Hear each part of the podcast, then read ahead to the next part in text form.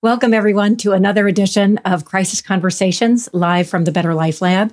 I'm Brigid Schulte, director of the Better Life Lab. And today we're going to be talking about probably uh, one of the most uh, enormous crises facing us right now in the middle of this pandemic, economic downturn, and racial justice reckoning, and that is childcare, the childcare crisis. Uh, every day, about m- more than 12 million children need a safe, high quality environment to, uh, while their parents work. We have a majority of children who's, uh, who are being raised in families where all available parents work. Um, we have something like 41 million people uh, who are working and rely on child childcare who have lost it in the pandemic. We're also talking about schools beginning to uh, reopen, but online, and there is no childcare for people zero to 18.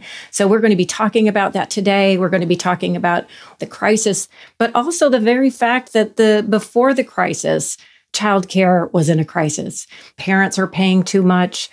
Early educators and caregivers are not earning enough. Providers are making razor thin margins.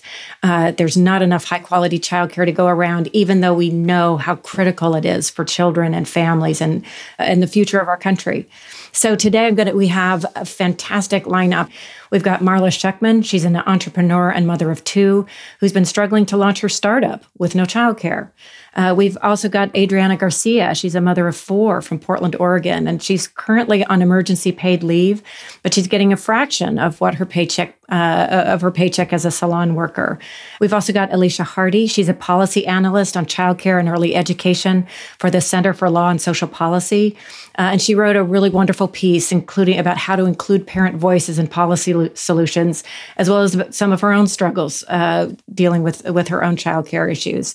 We've got Caitlyn Collins. She's a sociology professor at Washington University in St. Louis and author of the truly marvelous book called "Making Motherhood Work: How Women Manage Careers." Careers and caregiving. And if you haven't read it, you should. It's it's must read reading. We've got Renee Boynton Jarrett. She's a professor of pediatrics at Boston University. She's a social epidemiologist and the founding director of the Vital Village Community Engagement Network, which focuses on the role of early life adversities as life course social determinants of health. And last but not certainly not least, we've got Maria Cancian. She's the dean of the McCourt School of Public Policy at Georgetown, who researches the dynamics between public policies and family well-being. Um, you know, let's let's start with the actual stories of what parents are facing on the ground. Marla, you're trying to launch a startup. Uh, how you how, how's that been going in the pandemic? Trying to also figure out how to raise children. Yeah. So first, I just want to say that I find it really odd that I'm on this podcast as though there's something special about me because there's absolutely nothing special about the situation that I'm in. It's you know the same issue that countless women are facing. So on the one hand that's comforting. On the other hand that's really disturbing. But i have been working on launching a business for about uh, two years. I've been working on a previous model of my business and i was pregnant last year had a baby in october. Um, and then i gave myself maternity leave because nobody else was going to do it for me. Right. Um, when i when i picked back up in january I started, I said I was going to hit the ground running. I'm going to get my developer on board. Everything's going to happen. By February, we had our plans. And then come March, boom, my childcare is gone. And I had to go back to being full time mom, now mom of two, which I didn't plan to do. And it was just, you know, exhausting and a major shock to my system. I'm one of those moms who wants to work and I didn't plan to be a stay at home mom. So while I enjoy my work, I didn't, you know, I didn't, I wasn't really enjoying being a stay at home mom, which, you know, kind of double the guilt. So that's really, that's really what I have been facing this like wanting to work, not being able to work struggle. And I've just finally been able to um, get something shipped, you know, so to speak, get something out there. I've talked to my developer again, but it's, it's been fits and spurts working between 11 a.m., 11 p.m. and uh, 1 a.m. Wow you know uh, and you know you, have got a partner you've got a husband uh, you know can you talk about uh, how is it that it fell onto your shoulders because that's one of the things that a lot of the surveys are showing is that a lot of the homeschooling the child care is sort of defaulting to women yeah and you know it's i i'm one of these feminists that like always wanted a partner to share everything with me, but yet still in our home, traditional roles kind of took precedence mm. because my husband's the one with the stable, regular income, and I'm the I call myself the entrepreneurial floozy. Like I, you know, I can, I can work wherever, whenever, and so it made it just made financial sense for us, right? I'm not going to tell mm-hmm. him to stop working. Right. Um, but that being said, he has been fortunate enough to be able to take off a couple of hours every day um, through a, an emergency leave policy that they have, and that's been helpful. But you know, it's it's not enough. Right. Well, at this point, Adriana, let me bring you in and talk about your story. Um, you know, you've been working at a salon. Uh, you've had a lot of uh, difficulty. It sounds like when we talked before, trying to get the emergency paid leave. Uh, you've got four kids that you're that you're juggling. Um, you know, talk a little bit about you know, kind of the situation that you're in, because you're also talking about some of the difficult decisions that you have to make. That if you do go back to work, you actually face a, you know, a pretty scary place. You know, you're a lot of con- contact with other people, and um, you know, while the virus is still so out of control in this country. Thank you so much for having me too. Just like Marla, I feel very uh, honored to be here, just representing all the parents um, that are going through similar similar stories. Um, but yeah, same same situation. Um, I've worked in social justice for about seven years. Took a little break, went to school, finished. Um, just had little jobs here and there for flexibility, so I could stay with the kiddos, and you know, my husband and I could juggle. Um, we don't have any family. Um, at the time, I was a student, so we could not afford daycare. Yeah. Uh, my husband is obviously the main provider. And so with that, you know, I was able to find little flexible jobs and it was really helpful because we could juggle the kids on our on our own. And so, you know, COVID hitting just obviously turned our world upside down. Um, not having child's care, all the sports and camps that our kiddos depended on yeah. to help them, you know, just cope and be kids and we don't have that anymore. So I have a house full of little anxious children. And, yeah. you know, it's very, very hard. It's very hard. Um, and just not knowing what programs are out there, what support we have, um, and employers, you know, sometimes pushing back, that just makes it even harder. Yeah. So it's just been, you know, and just like Marla, same way, I'm 100% strong feminist. We share roles 50 50 always. But, you know, my husband is the main provider. So it's mm. had to default for me to have to put everything on hold, all the plans that we had for this year. And yeah. it's been really, really hard. Yeah. So, uh, Alicia, if I could, if I could turn to you, um, you know, can you help put these stories in context? Both uh, Adriana and Marla, you know, they're in partnerships where uh, you, you, know, someone else is the primary breadwinner. But in so many families, women are the, uh, you know, either they're the primary or co-breadwinner. Um, many other families don't have these kinds of options. Can, you know, can you help put these stories in this in in a larger perspective about kind of what families are experiencing during this, uh, you know, during the pandemic, and you know, and and really looking at this through an equity lens, like you've been writing about. Absolutely. And th- again, thank you for having me on the show as well. And many of the things that Marla and Adriana said really resonated with me and my personal experience, who um, I'm also working from home with my two kids, and my husband works outside of the home. So I'm here full time working um, with two kids. And so I definitely understand that. And to really understand the impacts of coronavirus um, currently on the childcare system for families um, and workers in childcare providers, we have to really look at the context of what was happening before in the racial equity inequity that existed in terms mm-hmm. of low income families. And so we see that childcare is widely expensive for yeah. all families across the board, and that families um, in 30 states and the District of Columbia pay more for center based childcare than they do for public tuition at a four year university. In yeah, and, and, let's just put a, an exclamation point on that. That's an amazing statistic, and and you're you're talking about at a time when families haven't had 18 years to save up for for college tuition. It hits them right out of the box. Absolutely. And that affordability issue is for all of families. But when we look at families who earn low incomes, that affordability piece is even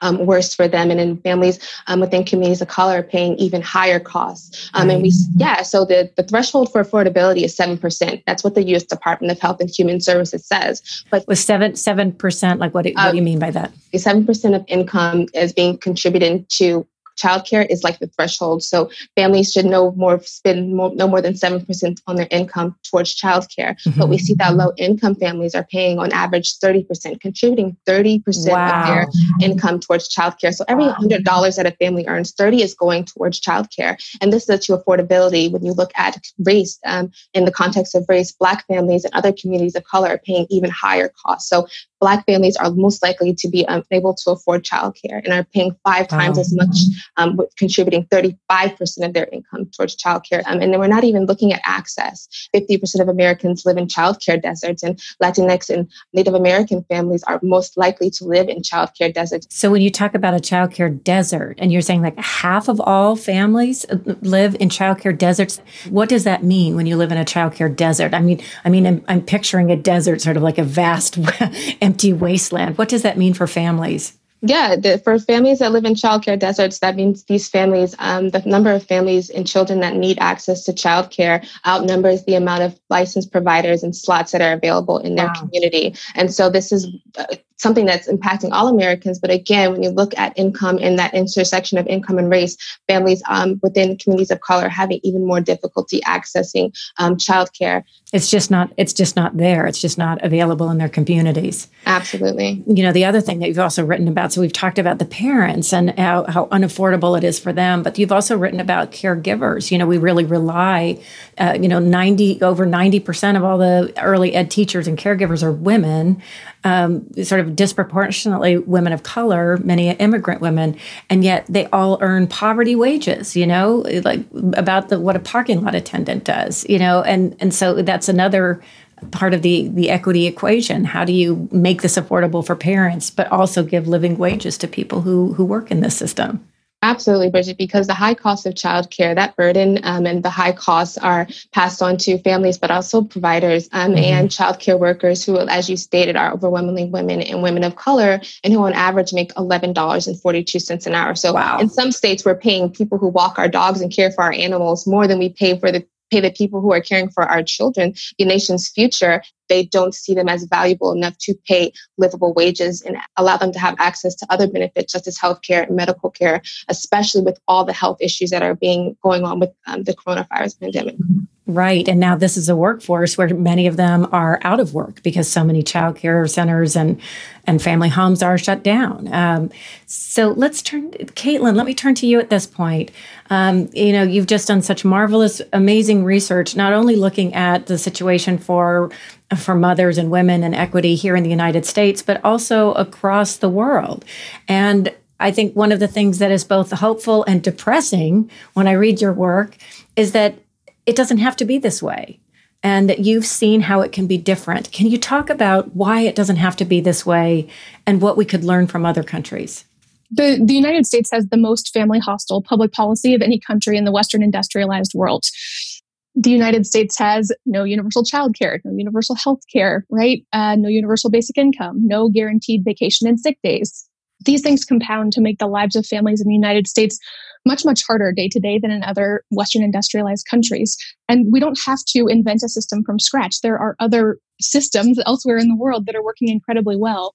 Um, I did interviews with families in Scandinavia, for example, and Sweden has a, a universal childcare system that costs the wealthiest families in the country $160 a month for full-time childcare for their children for their wait, children. What? what? Wait, you have to say that again. For full-time childcare. That's the maximum amount allowed for a family. And as Alicia mentioned, the cost here in the US is astronomical. The average family is paying roughly $9600 a year on average to send a child to a daycare facility 0 to 4. Hmm. In Scandinavia, that's $2,000 a year max for the wealthiest families in the wow. country, on average 3% of their income. Uh, wow. Uh, this is a system available to all families uh, across the socioeconomic spectrum for immigrant families. Um, you know native origin families and we again don't have to invent a system from scratch we can look elsewhere to draw best practices on how to implement a system like this here in the united states you know one of the things that struck me is when you've interviewed mothers and you've asked sort of how they feel and what they expect you know the sort of the stress level or the exhaustion level what has struck you when when you think about the, sort of the different experiences that women have with childcare in these different systems American moms were unique in blaming themselves for their work family conflict. Hmm. They felt uniquely stressed, exhausted, overwhelmed, and guilt ridden, as, as one participant said earlier today. And it doesn't surprise me that moms told me this because the United States says that families are a personal and private responsibility, right? That caregiving should happen uh, in the home and its parents' jobs to turn to the market to meet that need. Of course, what happens is that this exacerbates deep seated inequalities between different sorts of families. And moms in Europe, moms in Germany, moms in Italy, moms in Sweden felt that they had a right to support from men, from employers, and from the government. American moms don't expect help from anyone, and they uniquely carry the vast majority of this burden on their shoulders uh, in ways that I think is deeply problematic and again uh, perpetuating inequalities that we've seen for centuries now.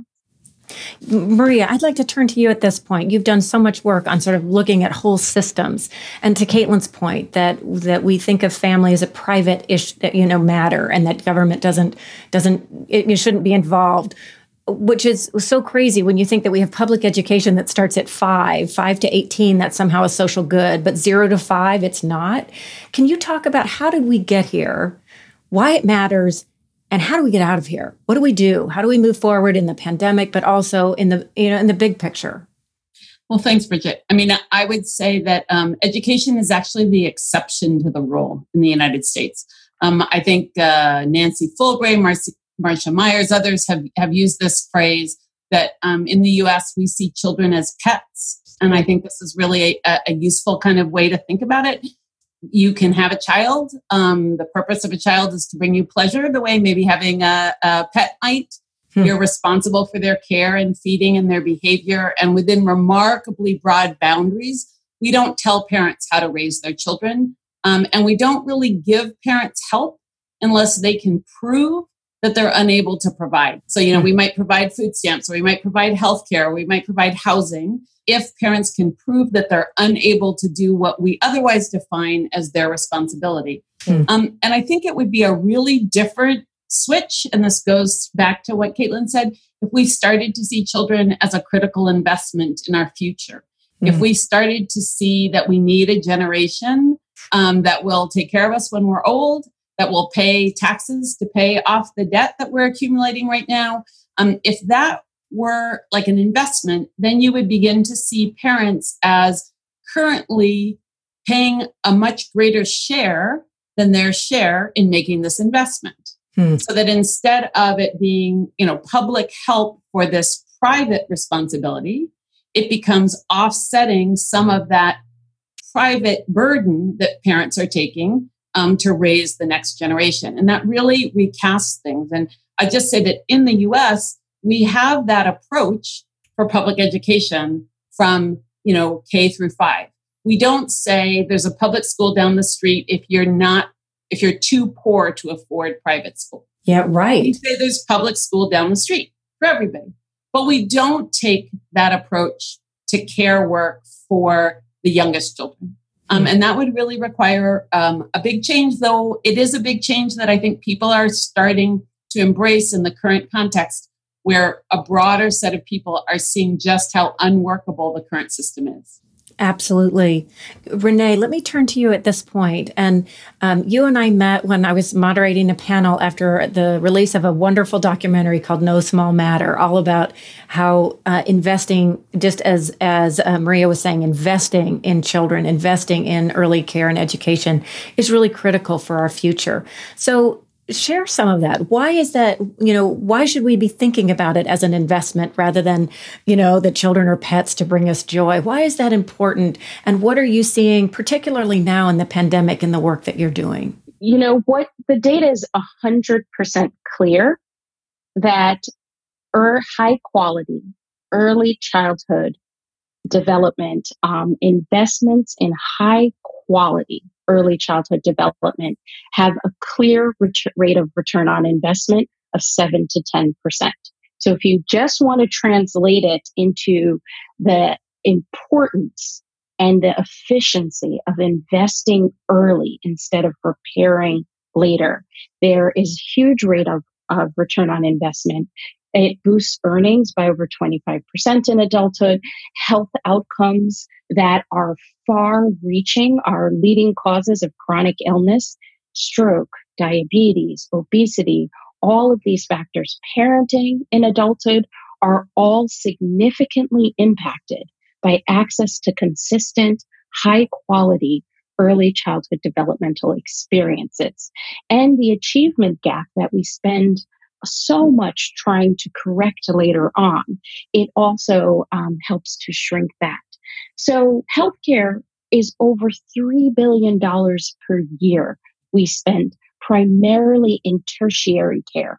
Renee, what do you mean by tertiary care? Care for chronic illnesses like diabetes, hypertension, stroke, um, chronic illnesses that we actually know by investing in an uh, uh, equitable, um, high quality early childhood developmental experiences, you could actually prevent many of those complications that occur at earlier and younger ages um, for a large percentage of the population.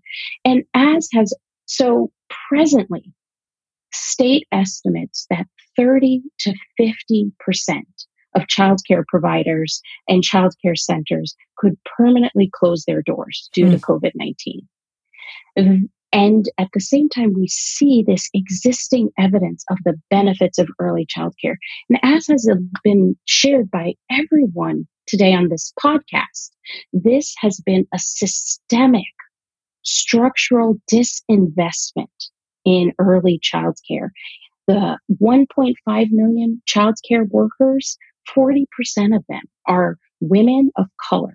But the vast majority are women over 15% of them live at poverty or below the poverty line. And as has been shared, they make about $11 and a half an hour. 85% don't have health care. 85%. Wow.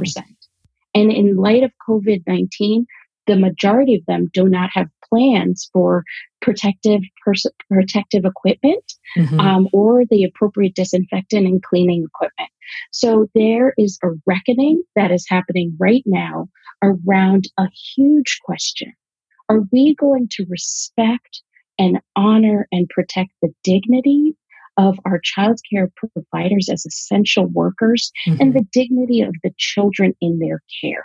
Mm-hmm. And this is not a field that has been invested in in a sustainable way. There are systemic structural inequities that are being grossly widened and grossly um, uh, exposing the fragility of this system in light of COVID 19. So we must make fundamentally different decisions. This is not an easy or simple fix. We really have to decide as a society do we want to invest in supporting the promise and potential of every child? Mm-hmm. And do we want to invest in childcare providers for the very essential and invaluable work that they are doing for our society in terms of its health and well being for the future?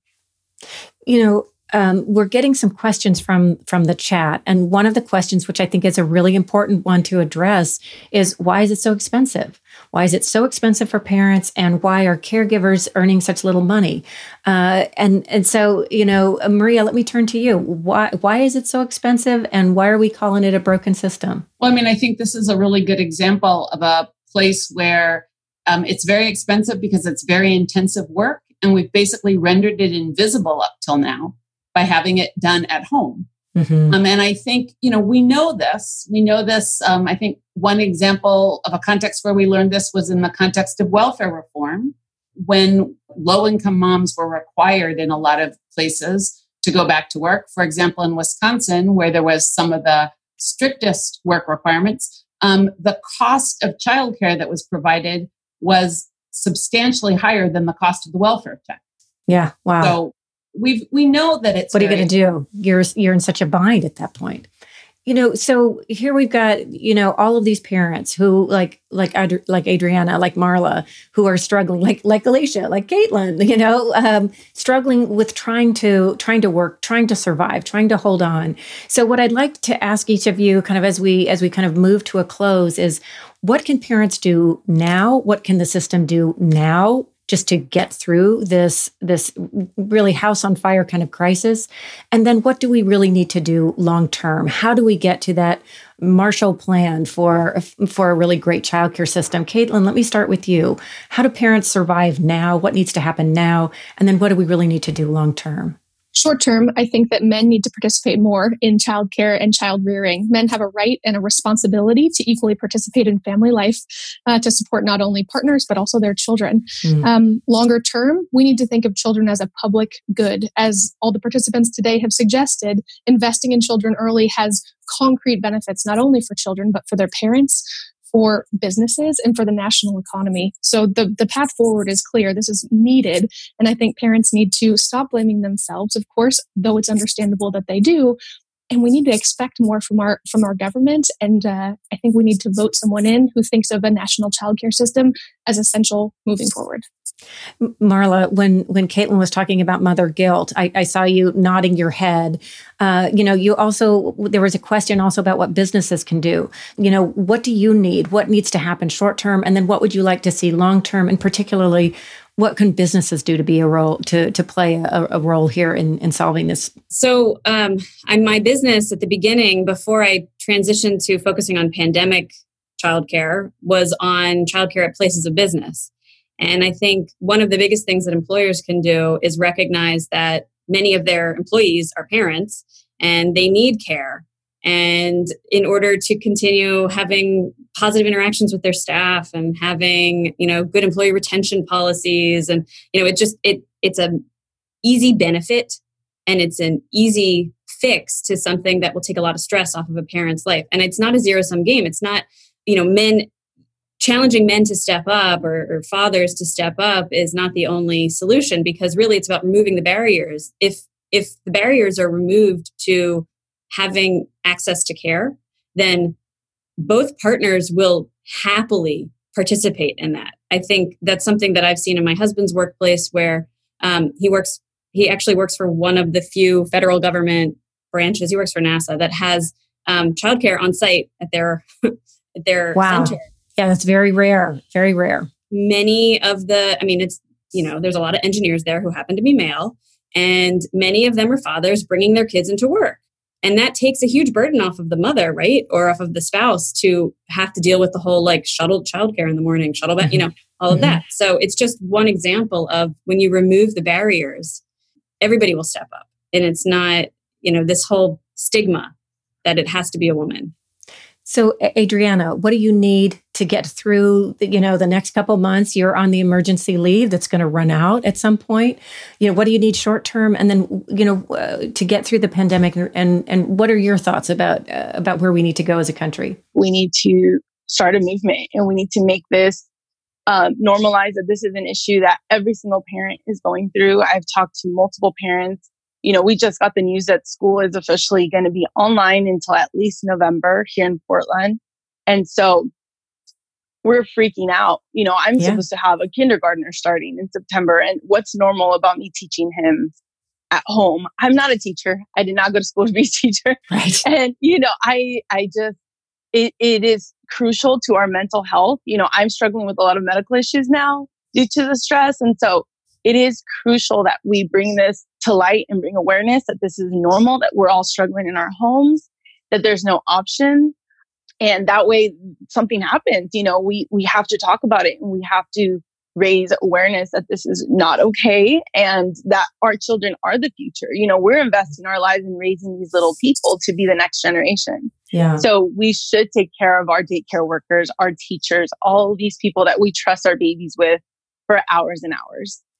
So, Alicia, let me go to you. Short term, long term. What what what do parents need to do? What needs to happen now? And then what do we need to do long term? Absolutely. In the short term, we need to continue to push for investments in childcare, as we recently seen through the Child Care is Essential Act and the Child Care is Economic Recovery Act that were recently passed in the House childcare needs investment. We need to be able to take the burden of paying paying for childcare off of families to increase wages for childcare workers and allow childcare providers to not operate on such thin margins. Um, mm-hmm. So that mm-hmm. what we really need to do in the short term. But with that investment, we need to really focus on equity and understanding that the solutions to um, create more accessibility and affordability across communities will look different for those communities, and that equity mm-hmm. does not mean sameness. And we really right. have to tailor those supports for those communities. Um, and in terms of long term, we have to really, really look at a funding structure that long term will treat childcare as the public good that it is now and always has been because childcare creates economic growth and stability. Childcare is racial justice and racial equity. Childcare is essential and foundational to a, a strong America, a strong economy, strong families, strong women, mothers, and strong children. And so that's something we have to do. So, so Maria, your thoughts? You know, short term, long term. What you know? What are these? What are these parents who are struggling? What kind of what's a lifeline we can throw them? And then, and then what what can we really hope for in the long term? I think a lot of panelists have, have covered the main points. I'll try to say one thing that I think is a positive. I'll put a half a half glass full on this, which is I think one of the things that COVID nineteen and the challenges has done is to surface this issue to mm-hmm. clarify how essential childcare is, to clarify how essential care work is. And the challenge I think we have is to take advantage of that opportunity, take advantage of this moment to try to find solutions that are actually across the board that will improve equity, that are mm-hmm. not piecemeal, that do not say, what can we do for those parents who can't do what we expect to fill in the gap, but rather accept the kind of fundamental nature but most you know most parents are also workers and many workers are also parents. Right. We acknowledge that not as kind of a sideline problem but as a structural fact of the modern world and we need to address it I love that. Um, Renee, let me give you, we're, we're coming down on time. I'm sorry, everyone, we've gone over, but this is a big issue. Renee, let me give you the last word. Listen, we have a gap between what we understand from science and our existing policies. We know early childhood between the ages of zero and five are critical time for brain development, for social emotional development. It truly sets the foundation for health, well being, and life chances later on in life. But we have a public education system that begins at kindergarten mm-hmm. in some states, right? In most states, and in some it's at age six. So we really have to reckon with why we are reluctant to have a policy that matches what we understand about what children need to thrive and survive. We have to reckon with a historical and systemic structural racism, sexism, and ableism that has shaped the way in which childcare has been regarded.